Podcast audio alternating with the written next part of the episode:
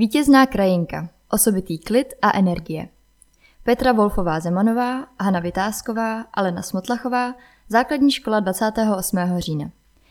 V době koronavirové distanční výuky jsme pro žáky naší školy vyhlásili výtvarnou soutěž s názvem Tvořím proti nudě, sílu hledám v přírodě. Cílem soutěže bylo odlehčení a zastavení v této nelehké době pomocí fantazie a tvořivosti. Do výtvarné soutěže se mohli zapojit žáci ze všech tříd naší školy bez ohledu na jejich zaměření.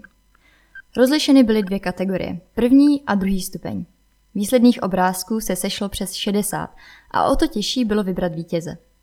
Ze dvou kategorií bylo zvoleno 20 obrázků, tedy 10 umístění pro kategorii.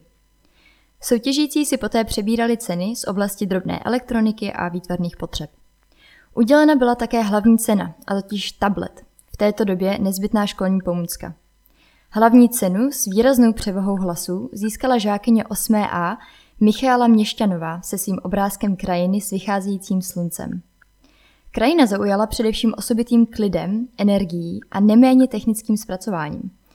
Divák z této přírodní krajiny opravdu může načerpat mnoho síly a inspirace. Vítězné obrázky se lze prohlédnout na webových stránkách naší školy.